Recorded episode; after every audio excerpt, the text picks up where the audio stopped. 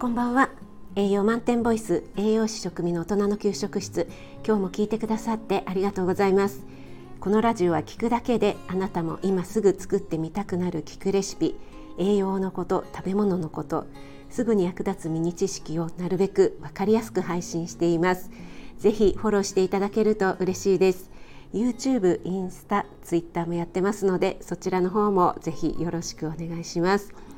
はい、えー、ワクチン接種の副反応なんですがだいぶ落ち着いてきて、えー、今はほぼ元通りな感じですね。一応運動は控えていたので徐々にまた再開していきたいなと思っています。で2回目の方がね強く出るようなのでまた2回目の時にねどうだったかお知らせしたいと思います。はい皆さんご心配いただきましてありがとうございました、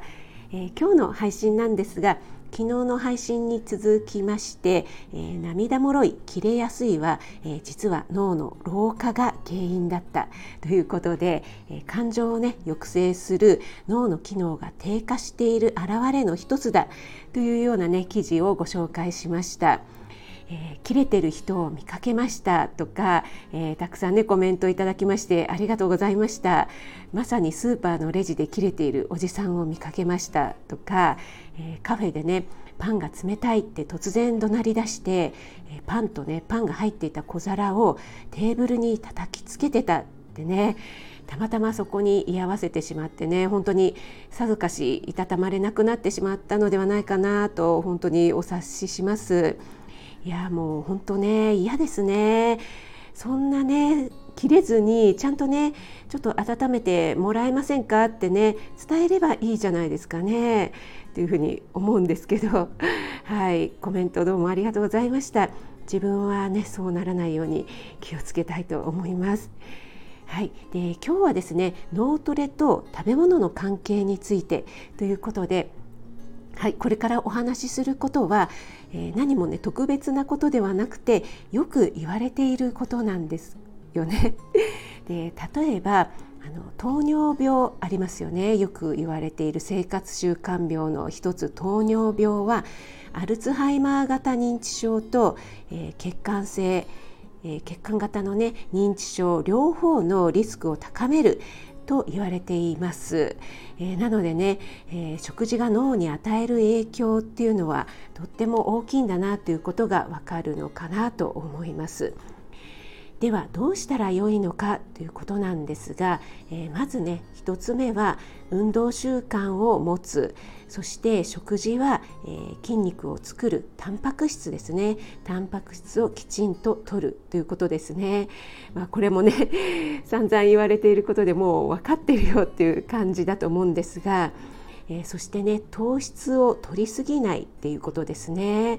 はい、で特にねラーメンチャーハンみたいなね糖質オン糖質の食事は避けてもらいたいですね、えー、ラーメンチャーハンとかあと何でしょうねおにぎりとサンドイッチとかよくねありますよねカツ丼とそばとかね、まあ、そういうねセットで売られていて魅力的なのはわかるんですけどもまあねあの脳のために糖質の摂りすぎには気をつけてくださいということが書かれていますね。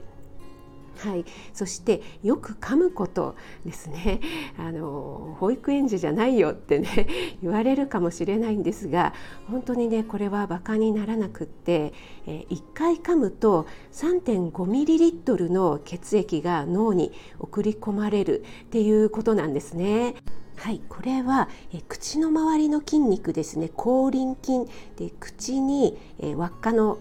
輪ですね車輪の輪の筋肉の筋で口輪筋っていうんですがそれが動いて、えー、口の筋肉あ、えーと、顔のね筋肉を介して脳に刺激を与えるということだそうです。でこのね1回で 3.5ml っていうのはちょっとどれぐらいなのか私もよくわからないんですけどもあのよくね保育園でも子どもたちには1回お口にね食べ物を入れたら30回噛もうねってお話ししてるんですね。で子どもたちはね私が見に行くとね30回でしょとかね30回噛んでるよってすごくねアピールしてくれるんですけども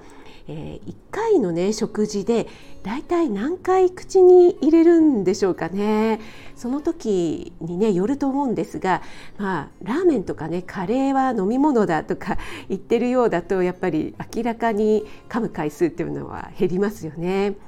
でそうですね大体仮に50回ぐらいですかね1回の食事で50回ぐらい口に入れるとして1回に30回噛んだら、えー、30回かける50で1500回ですよね、えー、ちょっと昨日のね脳トレの続きでちょっと計算してみますね、えー、そうすると1回で 3.5ml の血流ということなので 3.5×1500 で、えー、5250ml で合ってますかね。ということは5リットルと 250ml ですね。そう考えるとえなんかすごいような気がしてきますよね。その量が脳にね血流血流として、えー、いくっていうことなのでね。はい。でこれはね掛け算なので当然ですが硬いものとか噛み応えのあるものを食べるかそうでないかによってだいぶね血流量って変わってくると思うんですよね。はい、なので、えー、食物繊維が豊富なものだったりナッツ類とかですね、えー、スルメとかですねちょっとね噛み応えのあるものを食事に取り入れてみるのもいいのではないでしょうか。はい、えー、そしてね最後にとても手軽にできる方法としてガムを10分1日3回噛めば3回分の咀嚼回数になるということが書かれていました、え、これはね結構手軽で良くないですか？唾液もね増えますしえー、キシリトールガムなんかでね虫歯の予防にもなりますよね。はい、1日3回噛むだけ10分間3回噛むだけで3食分の咀嚼回数ということでね脳への血流量も増えるということで